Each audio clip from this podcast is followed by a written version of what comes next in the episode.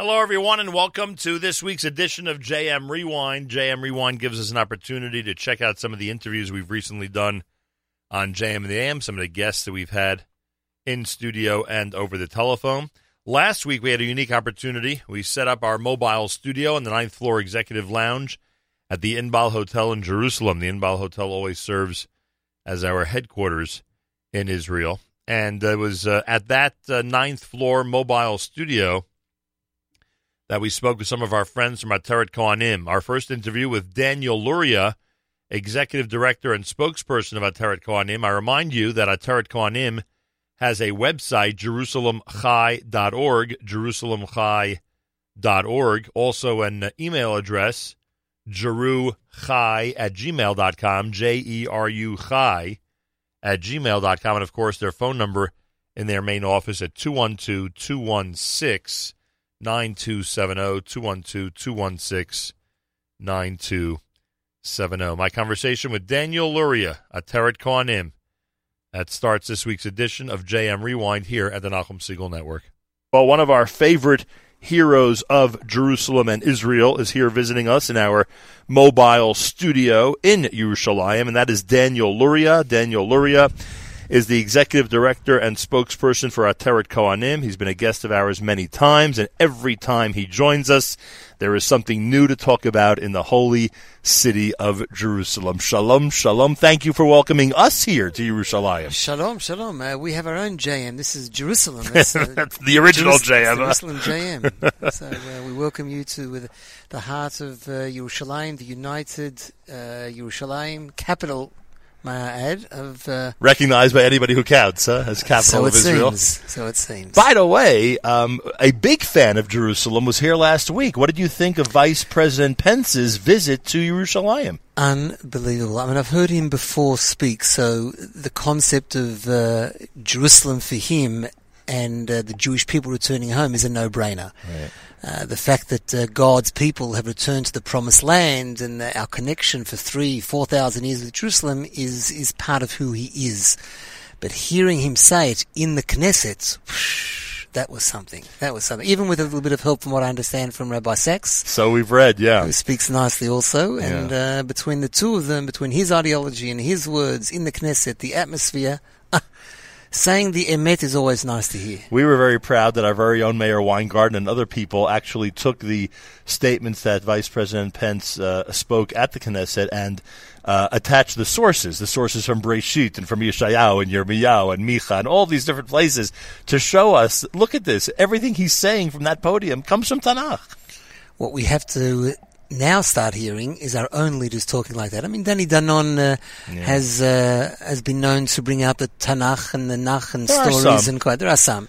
We have to hear it more often because yeah. when we say the emet ourselves, that radiates to the whole world. When we show uncertainty, if we don't have that sense of conviction, understand the real reasons why we're here, it makes the job a lot harder. And it's nice to hear every so often someone like him to say what he had to say.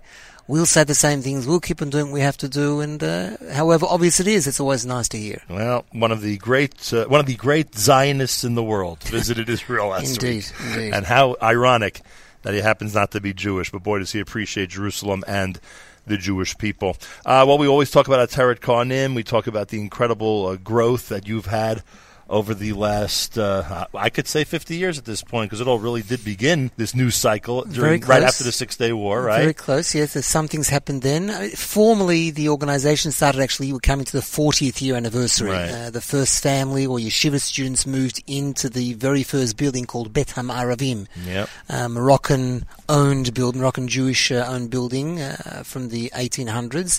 And it was on the sixth night of Hanukkah in nineteen seventy-eight seventy-nine. So we're getting close to the forty-year anniversary. Since then, the facts on the ground, the revival of Jewish life, the uh, the reclamation of Yerushalayim has happened in force. Initially just in the old city, as we know. There's now over a thousand Jewish residents right. in the old Jewish quarter.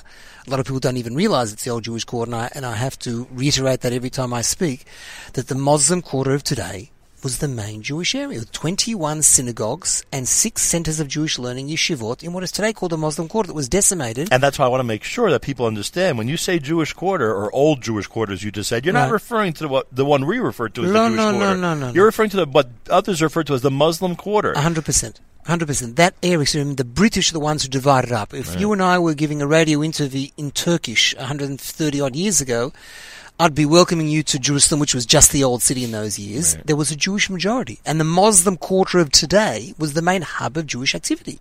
It was, I think, the students of Vilna Gaon, there were forty courtyards in the area between what is today called the Lion's Gate and the Flowers Gate.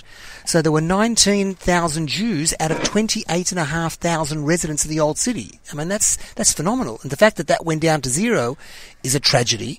And slowly but surely we're righting a wrong, uh, call it historical justice, call it uh, moral justice, whatever you want to call it, but we are back home. Yes. Zion's dream unfolding, and over a thousand Jews there, and in many other important places in what we call the Holy Basin, which is the old city and the area just around the old city, uh, whether it be the Yemenite village, the City of David in itself is a separate entity today, no longer mm-hmm. part of Ateret Cohanim. Uh, the Mount and they've made nice progress as well. Beautiful, beautiful. Yep. I mean, uh, major consensus, huge tourism, archaeology, education. There's over eighty families living there also. It's over half, uh, close to half uh, Jewish uh, in the original City of David. four hundred twenty thousand people visited there last year. We've also got a neighborhood on the Mount of Olives. You don't have to get to the Mount of Olives just to be buried. Thank God there are Jews living on Har HaZeitim today. And, of course, in Kidmat Tzion, which we call the last frontier. If I call Ma'ale Zeitim the jewel in the crown of our work, I think that the uh, Kidmat Tzion project, where there's eight families, where there's going to be close to three hundred residential units, that is the uh, the ultimate frontier.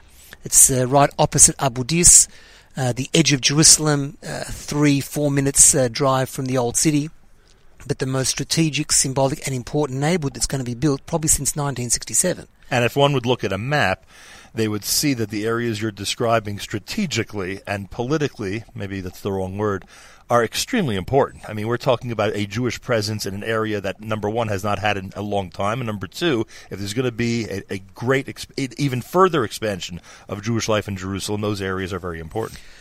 Correct. I mean, th- this area that we're mentioning is what's called, I said, the Holy Basin, but it's also the corridor. Right. Now, of course, we don't do things in order to stop, God forbid, the peace process. We want peace probably more than anyone else in, in the world. In fact, if the other side, quote-unquote, offered peace today, at a moment's notice, you'd say, of course. one hundred percent. We want it right now. But peace doesn't have to be uh, at achieved price. At a price of handing away your homeland, your family, your heritage, your history, especially to a, a nation that has never really existed. So this corridor is really vital uh, to the whole story. Right. I mean, the Arabs realized today, uh, and in every offer that was made by um, slightly um, misguided left-wing leaders here, um, they some ha- didn't even describe themselves as left-wing leaders at so the time. But okay. That's also true. Right. they um, they were only talking about one small part of East Jerusalem. I mean, most of East Jerusalem is finished. Right. It's already in Jewish hands. It can't be divided. No one's even talking in terms of getting the Jews out of Ramat Eshkol and French Hill and Ramot. That's not happening. The only part that the Arabs really want, which happens to be the most important area for Am Yisrael, is the Holy Basin. That's right. The old city, the area around, the Har HaZeitim, um, going all the way out to close to Abu Dis. That little corridor is what it's all about. But that happens to be, for us, there is nothing more important for Am Yisrael than that area. Kings, prophets, our history, our heritage, David our roots is there. It all started there. Yeah. Uh, you know, we speak about uh, Pence and uh, uh, recently about his announcements and announcements from Trump. Uh, I'd like actually to go back, if I have a, a half a second, sure. to a more famous resolution. Uh, I call that the Resolution two five six zero.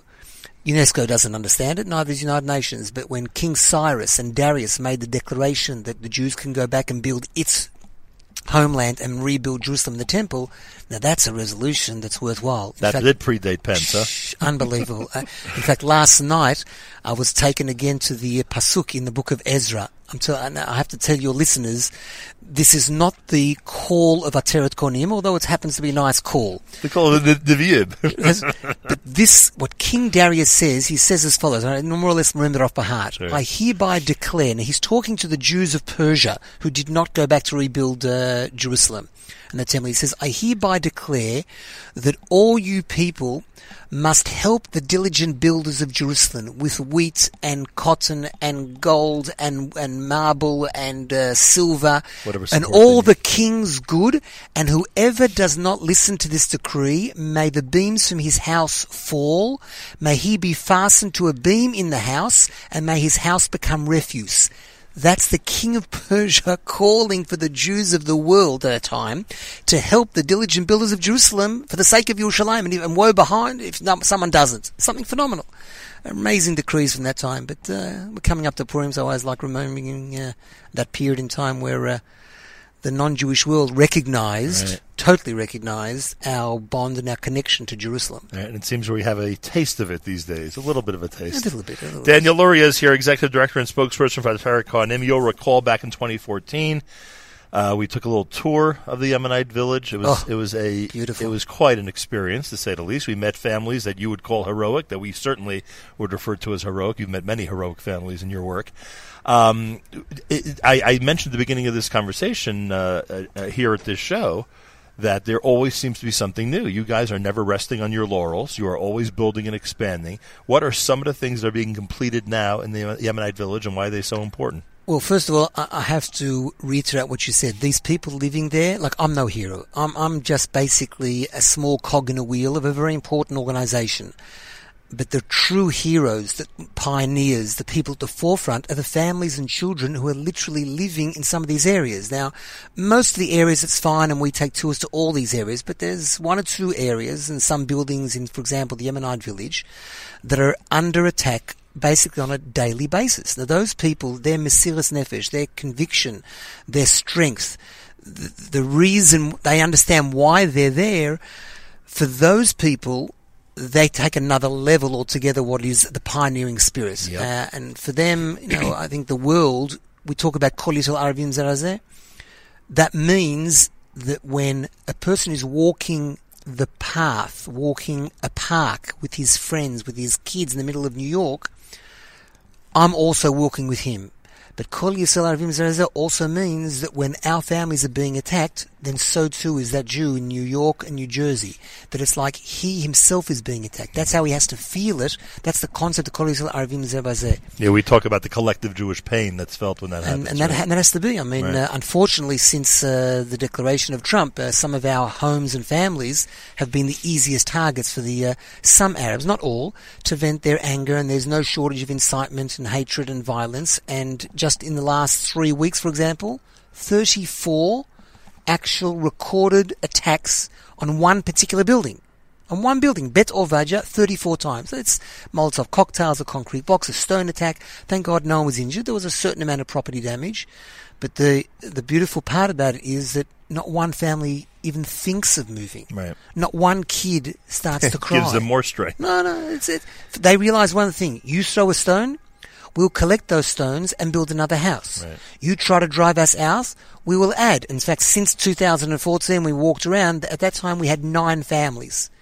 In the last year and a half, we've gone from nine to twenty-two families in the Yemenite village, and the whole of the original Yemenite Beit Knesset is back in Jewish hands. I remember seeing it at that point. No, you, you saw the, at that point, you saw one third. It was one right? one little section of it. Since then, the they had Supreme, like opened up a room. I remember. Okay, no, right. So since then, two thirds of the whole synagogue is now back in Jewish hands. Unbelievable, and seventy children counted among all those families. We at least we don't count, right? But you know, I'm trying to give a perspective. We here. don't count.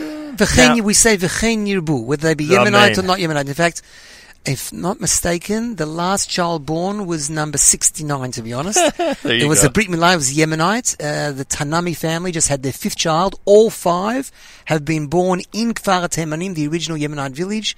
He lives in a lone building, the very first building acquired because of some uh, very special Canadians uh, who helped uh, buy the first building to bring Jewish life back there. And they've been living there now for fourteen years. All right, let's do two things uh, because we have an opportunity to speak further this week, which we're again looking forward to. As you can imagine, Daniel Luria is with us, Executive Director and Spokesperson for Ateret Cohanim. Number one, and this is one of the things we saw years ago, uh, the children, uh, and one can surmise from the way you described it, are in a pretty cooped up situation. The children are not exactly, you know, running out to go to school and then ro- roaming the streets themselves. In order to get anywhere, they are packed into security vans, and right. and you know, and, and the and military, the, the I D F is taking care of them, or the police are taking care of them. Um, so one of the most important things was to find and to and to continue to build places for the children to play and to roam. Uh, to that end, what has happened in right. Yemenite well, village. Both inside the old city and around in the places like the Yemenite village and the Mount of Olives and Kidmat Tzion, Ateret Cohanim takes on the building of rooftop playgrounds. We call some of them country clubs, right. uh, but a playground on the rooftop. Uh, we have play centres, we have nurseries, and uh, I, I can't hold anything back. I mean, Nachum, I'm, I'm here for a number of reasons. I love you, I love speaking, but I want your listeners to be involved. It's right. not enough just to sing L'shana Haba B'Yerushalayim. I need people that will help me build those playgrounds on the rooftops. Just you'll, like you'll even kids. Escort them to dedicate the playgrounds. I will, one hundred percent. Whatever plaque you want, it that. Can be there. But uh, more important is for our kids to have somewhere to go, have somewhere to play. Unfortunately, our playgrounds have to have uh, special pergolas uh, protecting them because of right. stones that come over the top. Treats it also that they can't be burnt. Uh, they can't be cooped up in their apartments and their compounds, and then we have, therefore, play centres. Every day, different age groups, they, they come in. We've even got uh, a project, this is one of the sadder projects, but um, some of our kids have been, have been traumatised in the years gone by, not many, and they've not been able to be in the regular schooling system. Wow. And unfortunately, they fall a little bit between the uh, mm-hmm. uh, the couches and the, uh, the pillows. Mm-hmm. And basically, we have to give them a different uh, misgeret, a different framework in order for them to keep them off the streets, and uh, it's a whole different ball game. So there's no shortage of things to be done for children, but it takes uh, people from around the world to step up to the plate. And I hope people will. Um, Ateret Cohanim, I mean, they could do it through the web. They could do it uh, by contacting you. They could do it by contacting us, frankly, um, as we continue to uh, highlight the amazing work of Ateret Cohanim. And finally, for this segment... Um, the playgrounds and so in other areas need security cameras, obviously. They need to be monitored. They need to, with thirty-five incidents in three weeks or whatever the number was exactly that you mentioned, I mean, we're talking about a very precarious situation for these families. So that's another way that people around the world can get involved. Definitely. I mean, not all of it is on our, should- on our shoulders. Uh, some of it the government does look after. Uh, but because the police have asked us in the last few months to actually add security cameras to our own rooftops, they were connected to their system. Um, there is a lot that we have to do even in that field. Security booths, security cameras, uh, special windows, special pergolas over playgrounds. There's no shortage of security needs uh, in addition to the uh, children's projects that, that, that we have. Obviously the renovation projects and the whole different ball game that obviously doesn't right. even go through the American office. Uh, but for those who want to be involved in any type of acquisitions and investments, which is a whole different ball game, that's directly only with the office in, uh, in Israel. That's uh, directly with me at D L Jerusalem at uh, gmail dot com. Um, but, uh, D L Jerusalem at gmail dot com. Pretty simple. Daniel Luria, D L Jerusalem. If you don't know how to spell Jerusalem, then you're in trouble. At gmail dot com. And Daniel will be more than happy to speak to you about the about what goes on in order for people here in Israel to legally acquire uh, properties. Those who are outside of Israel who want to help in that effort, who want to finance efforts like that, be in touch with Daniel directly. And we continue to in, to um, uh, recommend to people to do just that. All right, that's it for this segment. We'll speak more this week, and I thank you very, very much. One of the uh, uh, great people we get to visit with when we're in Jerusalem is Daniel Luria, Executive Director and Spokesperson for Ateret Cohanim. That was my first conversation last week with Daniel Luria, Executive Director of Ateret Cohanim. I remind you, there is an email address, Jeruchai, J E R U Chai, at gmail dot com, a website, Jerusalem Chai dot org, Jerusalem Chai dot org, and a phone number where you can get more information about Ateret Cohanim at two one two, two one six, nine two seven zero, two one two, two one six, nine two seven zero. One of the highlights of our trip to Israel was a conversation I had with Nira Rabinowitz. Nira Rabinowitz is one of the moms, one of the mothers who lives with her family in the Yemenite village. Uh, they are brave, they are courageous, they are pioneers. Uh, and she represents just one of many families that have taken it upon themselves to make sure the Yemenite village has a Jewish presence, and that Jewish presence is expanding. Nira Rabinowitz from our ninth floor at the Inbal Hotel Executive Lounge Mobile Studio here on J M Rewind at the Nachum Segal Network. Well, um, you may recall yesterday when we spoke with Daniel Luria from Ateret Cohanim that uh, he mentioned uh, Nira Rabinowitz. Uh, if he didn't mention her on the air, then he mentioned her to us off the air. And uh, Nira has been living in the Yemenite village since the beginning of the project, since the beginning of the uh, Jewish presence in the Yemenite village. And we conjectured, we thought, that we in fact had met Nira back in twenty fourteen when we visited. And sure enough, she now has confirmed for us, as we introduced her on the show, that it was us who visited her home uh, almost four years ago and had an incredible visit. So Nira Rabinowitz, welcome to J M and the A M. Thank you. A Thank pleasure you so to have you here to speak with you. A little bit of a different atmosphere here than in the Yemenite village, huh? Yes, certainly. When we first met you, if I'm not mistaken, and I hope I recall this correctly, I think you had two small children. Does that make sense? Four years ago? Yeah. Does that make sense? I had four. Already four, okay. So two really made an impression on me. I can tell you that much. I'm sure the other two did as well. Yeah. How is the family doing? How is the family doing? We're doing very, very well, Baruch Hashem. Since you came four years ago, yeah, many things have changed at the Yemenite village. Baruch Hashem, thanks to Ateret Cohanim and good people that helped them. In the past two years, Ateret Cohanim has actually rebuilt three new houses at the Yemenite village. Wow. Which means in numbers that from nine families, we are now twenty-one families. Right. And the best is yet to come, as we know. Uh, I want to tell you that along the years, we always knew that the Beit Knesset, the old Yemenite shul, was once there. And we always knew that now Arab family live there, very hostile, right. Palestinian Arab family, right, that doesn't want to go anywhere. And for us, that was a sign. That was our, like, golden way, was to go to the old Yemenite Beit Knesset and to pray in it again. But it was a far, far away dream for all of us. You didn't think it would ever happen. We believed right. it would happen, but it didn't look so real. Right. To almost two years ago, Ateret Cohanim has managed to persuade the State of Israel and the police to operate a court order that was already existing for a few years, but to, to get it operated and to evacuate the illegal Arab family that lived at the old Beit Knesset. It happened just as it should happen with the shul. And wh- I'll tell you what I mean. Usually, when Ateret Cohanim goes into new houses yeah. that they buy from Arabs, mm-hmm. they have to do it very late at night.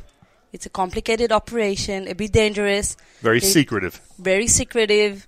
They do it very quietly, right. very quickly, and they enter the house, and then the mess usually starts. Right.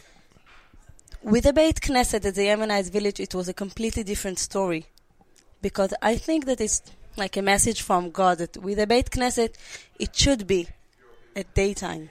And that's what happened.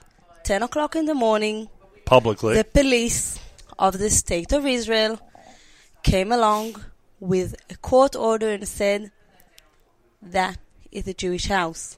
That was once a Jewish synagogue. This family is illegal. They didn't buy the house. It doesn't belong to them. They went out, and all the men of the Yemenite village and the people of Ateret Cohanim took the Sifrei Torah from where we used to pray in Beit Yonatan, named after Jonathan Pollard. Right. I remember the Beit Yonatan. We're waiting for him to come. Right. Bezrat Hashem one Bezrat day. Bezrat Hashem. We believe Soon it will enough, happen. I hope, I hope. We all do. Yeah. All the men took the Sifrei Torah from Beit Yonatan and went along the street from Beit Yonatan to the honey house where the old Beit Knesset is, and brought the Sifrei Torah back home, back where they belong. And I saw it from the window of my house, and I started crying because, for you those, know... For those of us who've been to a Hachnasat Sefer Torah, we've never been to one like that. That's for sure. It, it must have been amazing. It was spectacular. I can't even describe the feelings of seeing the Sifrei Torah going back to where you know that less than one hundred years ago, yeah. the Yemenites lived there. And I want to and I want to correct you. Because when you introduced me, you said that right. I lived there from the very beginning. Right. I want to correct something. I thought I said the, the beginning of this project. Beginning, okay. The very beginning of the project was eighteen eighty-two, right. when the Yemenites came to Israel and insisted to live in Jerusalem. Right. And Harav Zeev Dov Frumkin from Chabad bought these lands for them. That is where it started. And unfortunately, until the State of Israel was built and until Jerusalem was rebuilt and until Ateret Cohanim has arisen and took again place on this land, there were no Jewish people living there. Well, you're there but from we the are con- continuing, and we feel like we're continuing something that started a long, long time ago. We're just having the privilege of continuing something that has already started. Oh, I understand that. I was just making the point that you're there since the beginning of the Ateret Cohanim part of the project, but we understand exactly what you mean. Nira Rabinowitz is here. Now, I, I, I, one of the things we were amazed about, we took the same route to get to the Yemenite village that your children, forget about yourselves, you also have to do this, but just for a moment, that your young children had to do every single time they wanted to get in and out, which was basically be in a secure, armored carrier with military personnel, right? That's how it works. That's how, how it works. Old is your oldest child now? My eldest daughter is almost twelve now. Okay. If I had if I had a conversation with her here, what would she tell me about that experience, about having to do that every single day when so many kids in Israel, you know, ha- have it very differently and don't need to go through that whole system and procedure to get in and out of their home each time? Look, our children understand that they live in a not normal reality. But they also understand that in order to do big things, you need to live not normal life. It's difficult. If my daughter was here and she had a big mouth, and she's almost twelve, she's saying exactly what she feels, she'll say it's difficult. But who said that difficult is bad? And that's that's what we say at home. Right. We choose, we were chosen to that mission. And we choose every day to stay in that mission and to do it the best way we can. So the every day is very demanding, is very complicated. Sometimes it has high prices. But eventually, we all live our narrative story.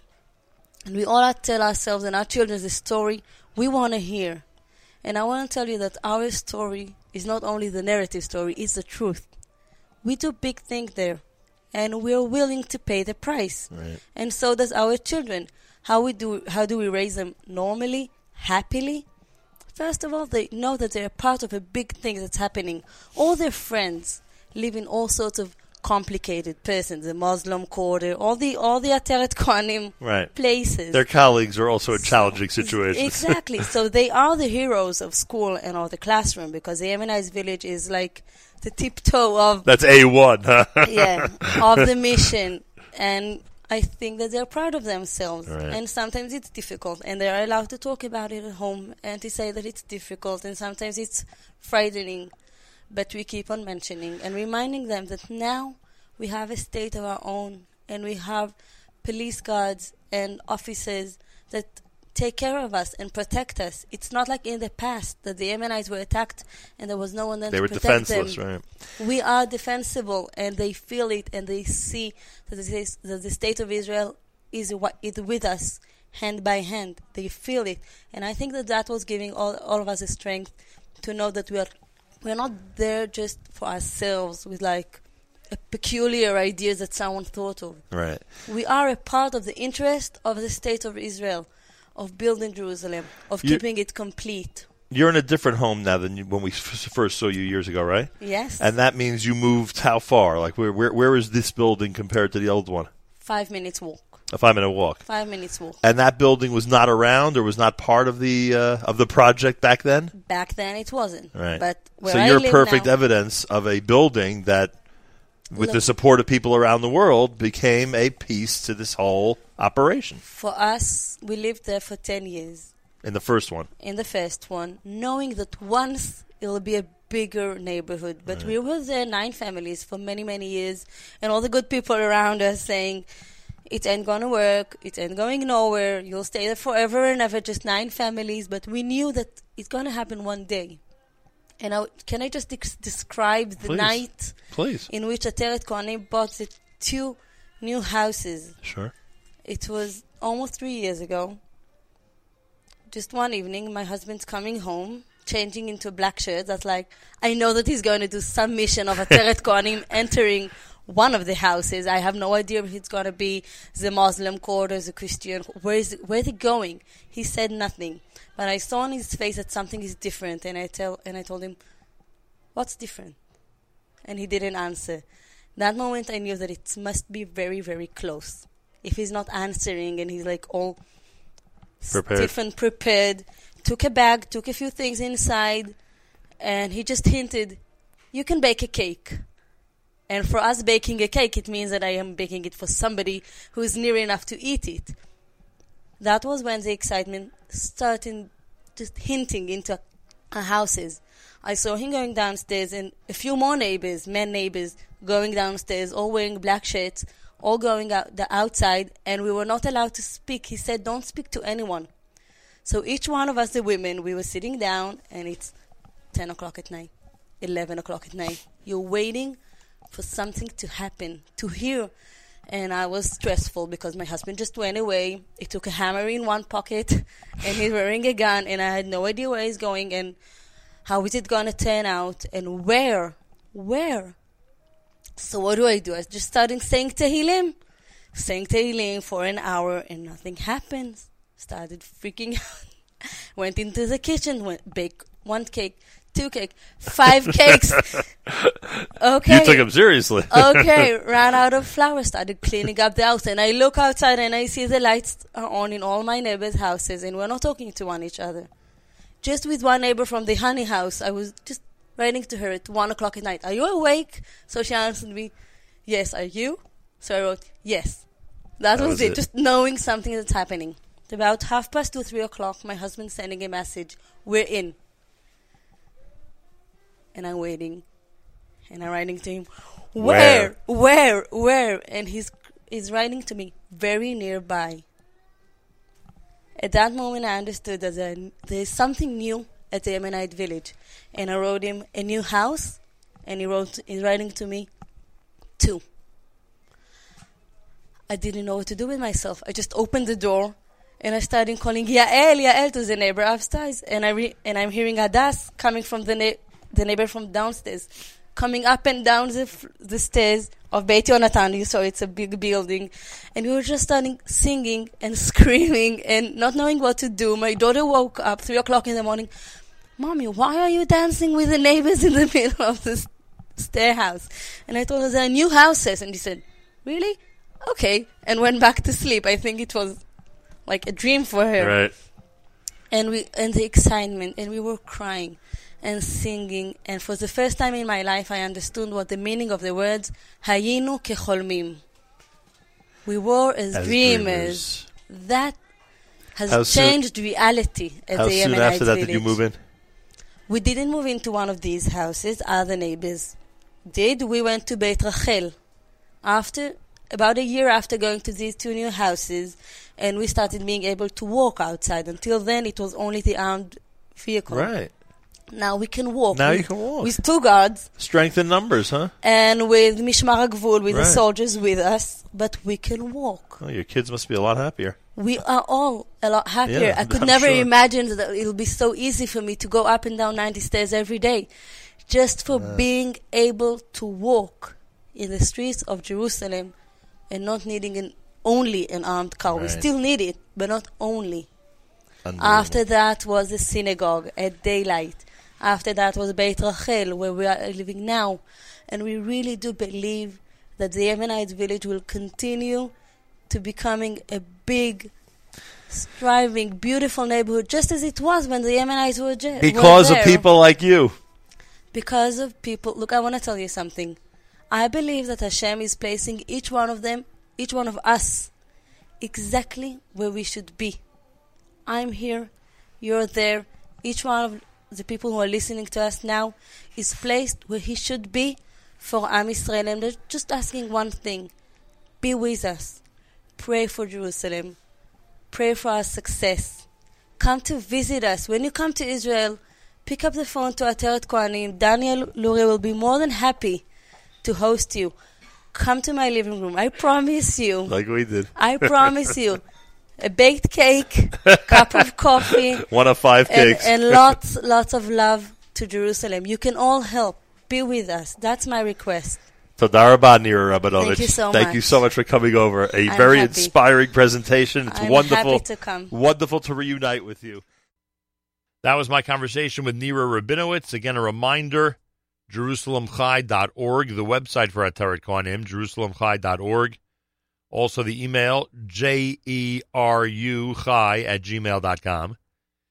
Jeruchai at gmail dot com. And, of course, the phone number, two one two, two one six, nine two seven zero. We had a follow-up conversation with Daniel Luria. He's executive director and spokesperson for Ateret Cohanim. Here was my conversation toward the end of last week with him on J M Rewind at the Nachum Segal Network.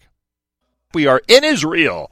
We are uh, in the midst of our Kosher Halftime Show fifth annual presentation, actually recording it. The actual presentation will be made available on Sunday in the middle of the big game between Philadelphia and New England. But we decided this year for the fifth annual Kosher Halftime Show to actually record it in Israel.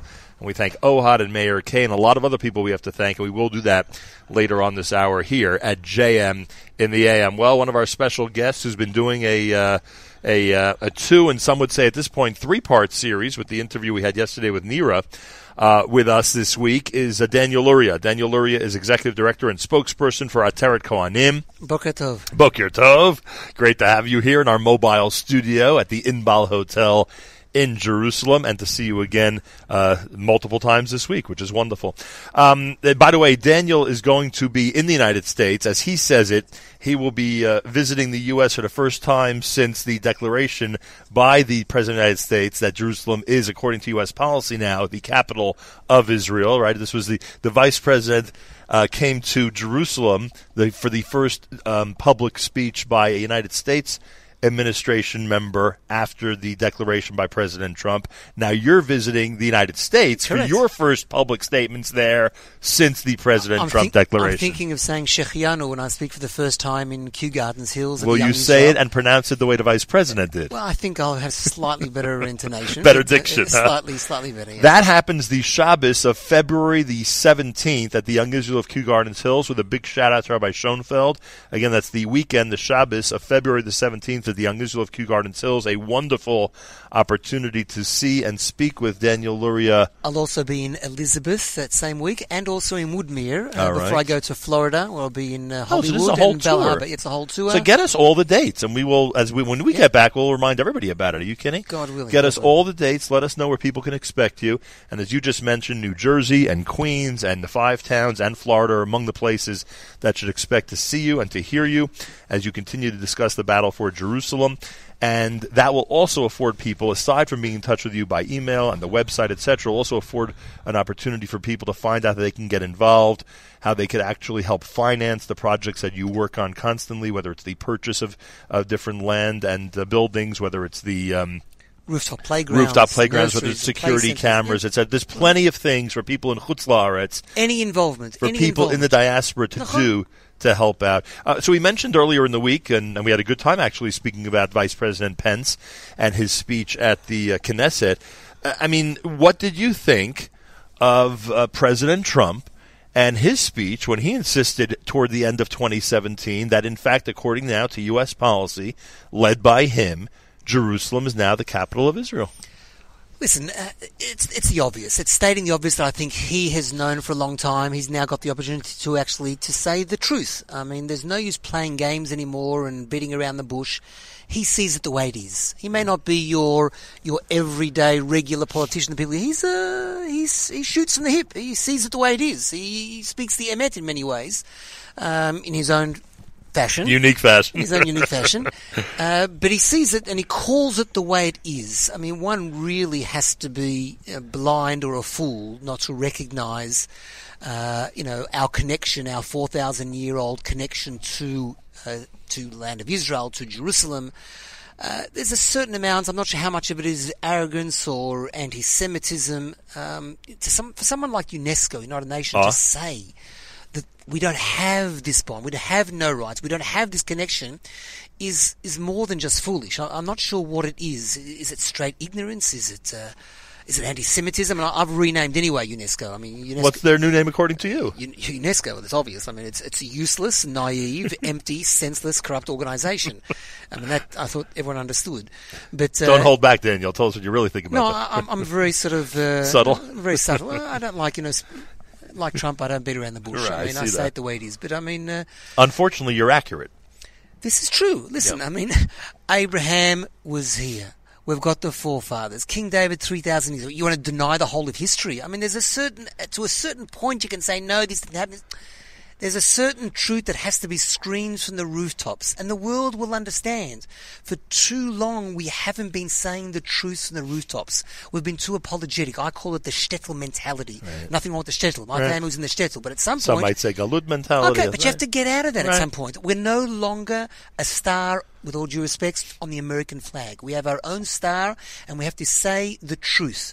I mean, it, with all due respects, I mean, Arafat, and I've got many to say about Arafat Yamach Shemoy, but nevertheless, he, there's one thing to his credit, he stuck to his guns. Right.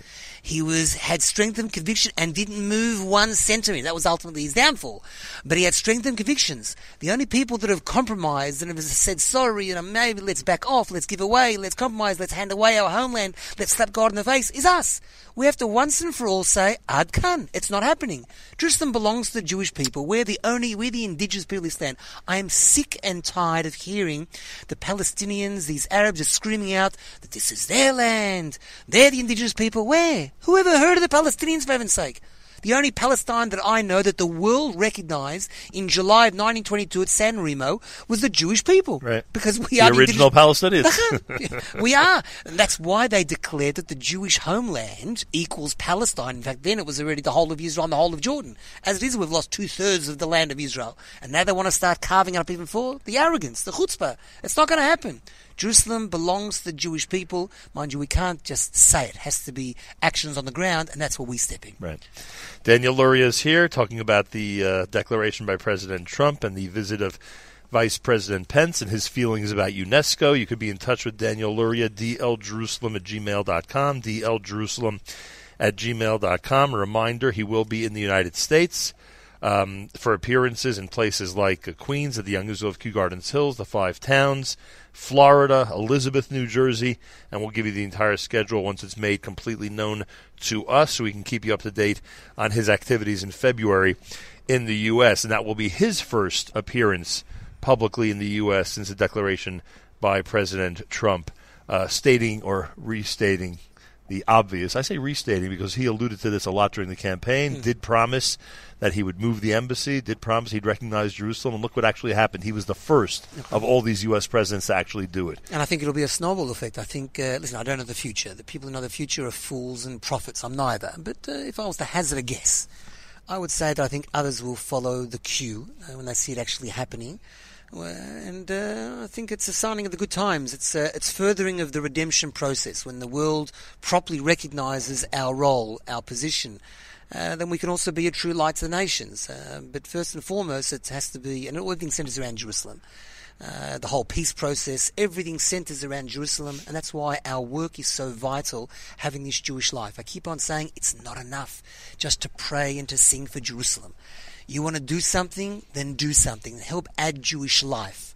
If God is sending an Arab to sell, I'm going to tell him to go home. We're not interested. Even on Shabbos, I can tell him, I'll make a deal with you and get the get an Arab to sign on the dotted line.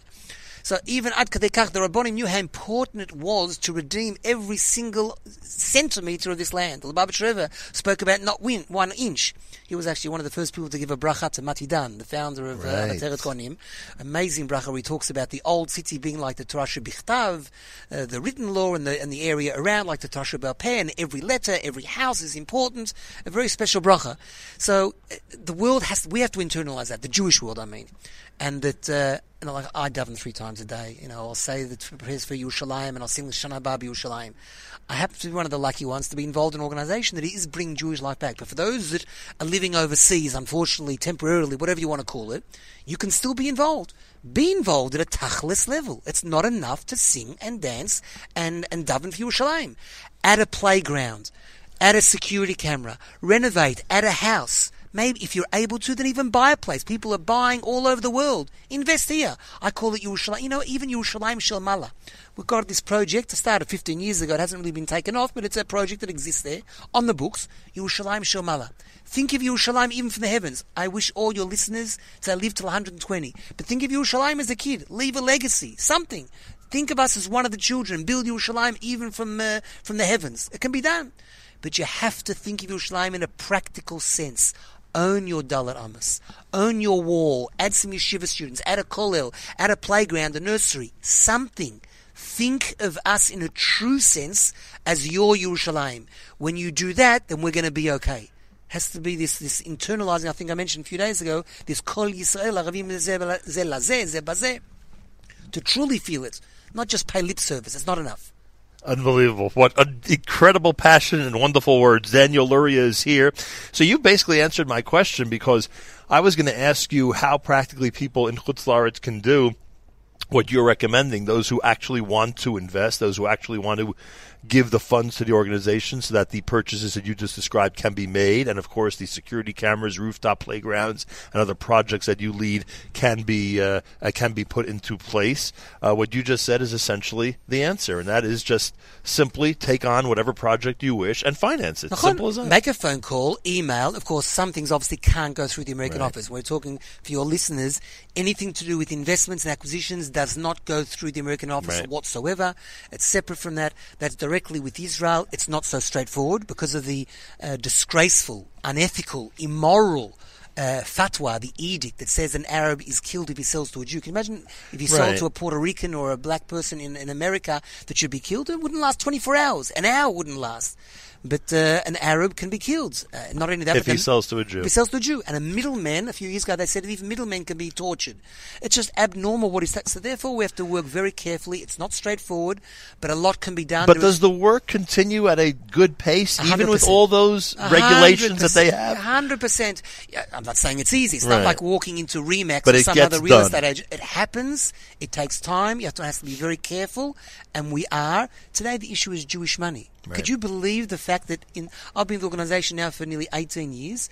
S- as far as I know, for eighteen years, Chai years, this, oh, I must remember that. It's the Chai year of uh, my being with Ateret Cohanim, that the issue has always been one of Jewish money. There's no shortage of Arabs ready to sell, no shortage of families ready to move in. It's Jewish money. That's a disgrace.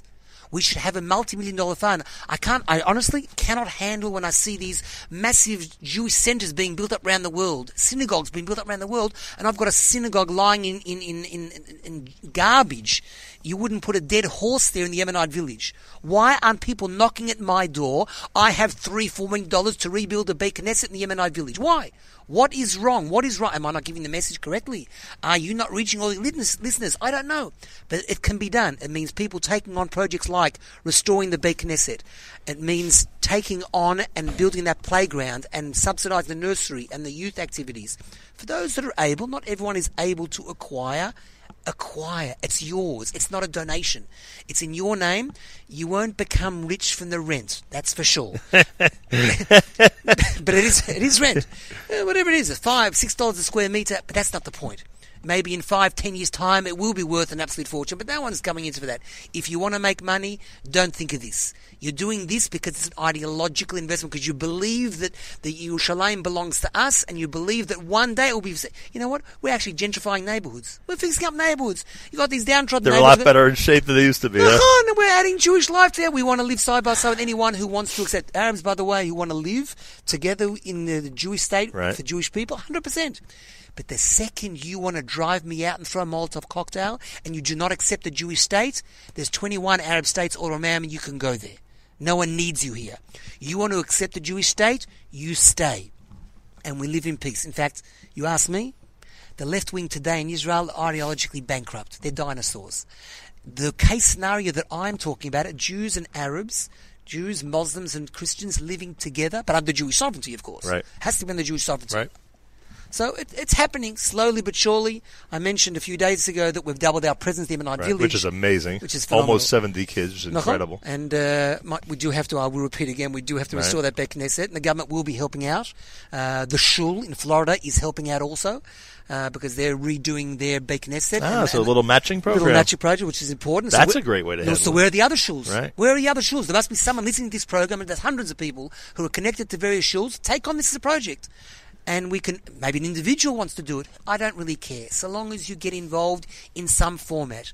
This should not just be an interview with a guy with a strange accent that doesn't sound like yours, Nachum, and that's it. No, I want someone at the end of this to email me at d l jerusalem at gmail dot com, or call me, or call the New York office, or come on tour, take on a project, do something. Otherwise, this interview, with all due respect, is a waste of time. Understood. Toda Rabah. You're amazing and incredible. And I'll still call you a hero whether you like it no, or not. No, no, no, no. Daniel Luria, the email address, d l jerusalem at gmail dot com. The needs are very simple, uh, whether it's financing for properties, buildings and land, whether it's uh, security cameras, whether it's rooftop playgrounds, whatever the case may be. Daniel Luria can help you, no matter where you are on this globe, uh, finance these projects and make a tremendous difference in Jerusalem. Daniel Luria is d l jerusalem at gmail dot com. And, of course, all the information you need, uh, just search Ateret Cohanim. And I thank him for joining us. That was my second conversation last week in Jerusalem with Daniel Luria, Executive Director of Ateret Cohanim. Uh, any information you need, if you want to support the cause, if you want to get involved in a special project, if you want to fund the purchase of homes in the um, neighborhood of the Yemenite village and other areas of Jerusalem, be in touch with Ateret Cohanim. Jerusalem chai dot org, Jerusalem chai dot org, two one two, two one six, nine two seven zero. Again, the uh, phone number, two one two, two one six, nine two seven zero, Jerusalem chai dot org, and the website, J E R U chai at gmail dot com. Email, rather. It's an email address, J E R U chai at gmail dot com. And I thank you all for tuning in and listening to this week's edition of J M Rewind here at the Nachum Segal Network.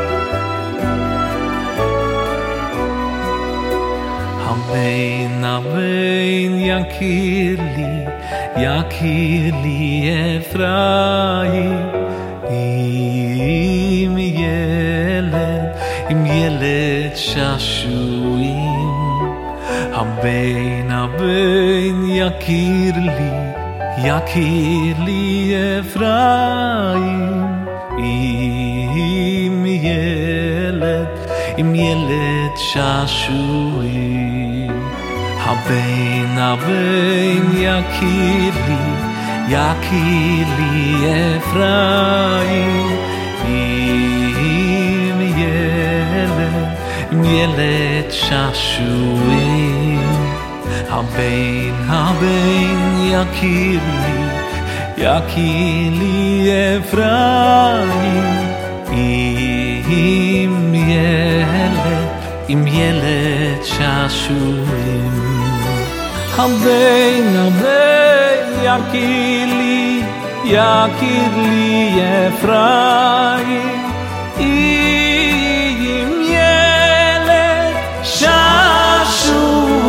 dabri boi, zachoir eskerenu oi, zachoir, zachoir eskerenu oi. Habein, Habein, Yakirli, Yakirli Efraim, im Yeled Shashuim, ki midei dabri boi, zachoir eskerenu oi, zachoir, zachoir eskerenu oi.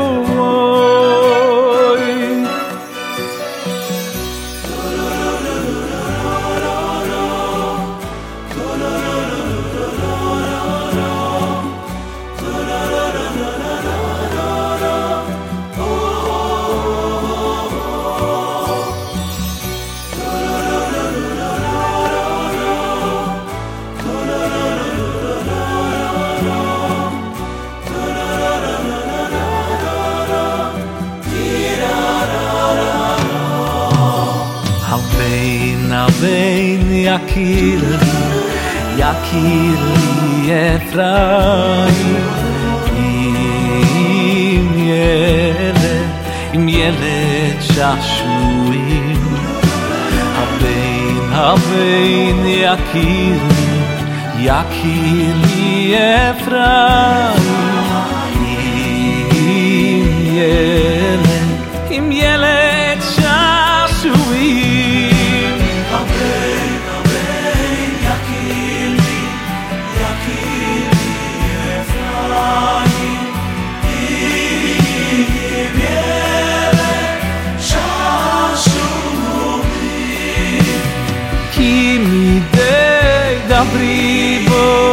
Zochoi respirenu oi, zochoi, zochoi respirenu oi.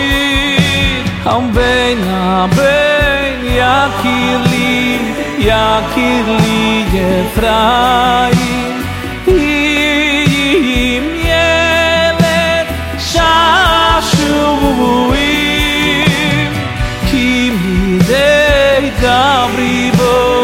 Zochoi reskirenu oi, zochoi, zochoi reskirenu oi.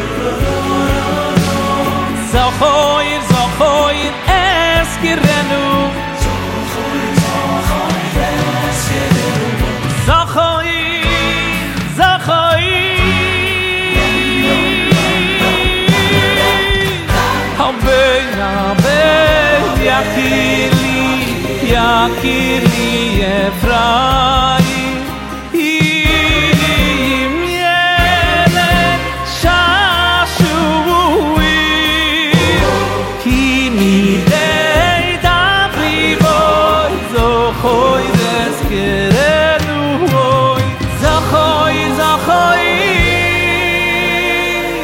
eskerenu oi.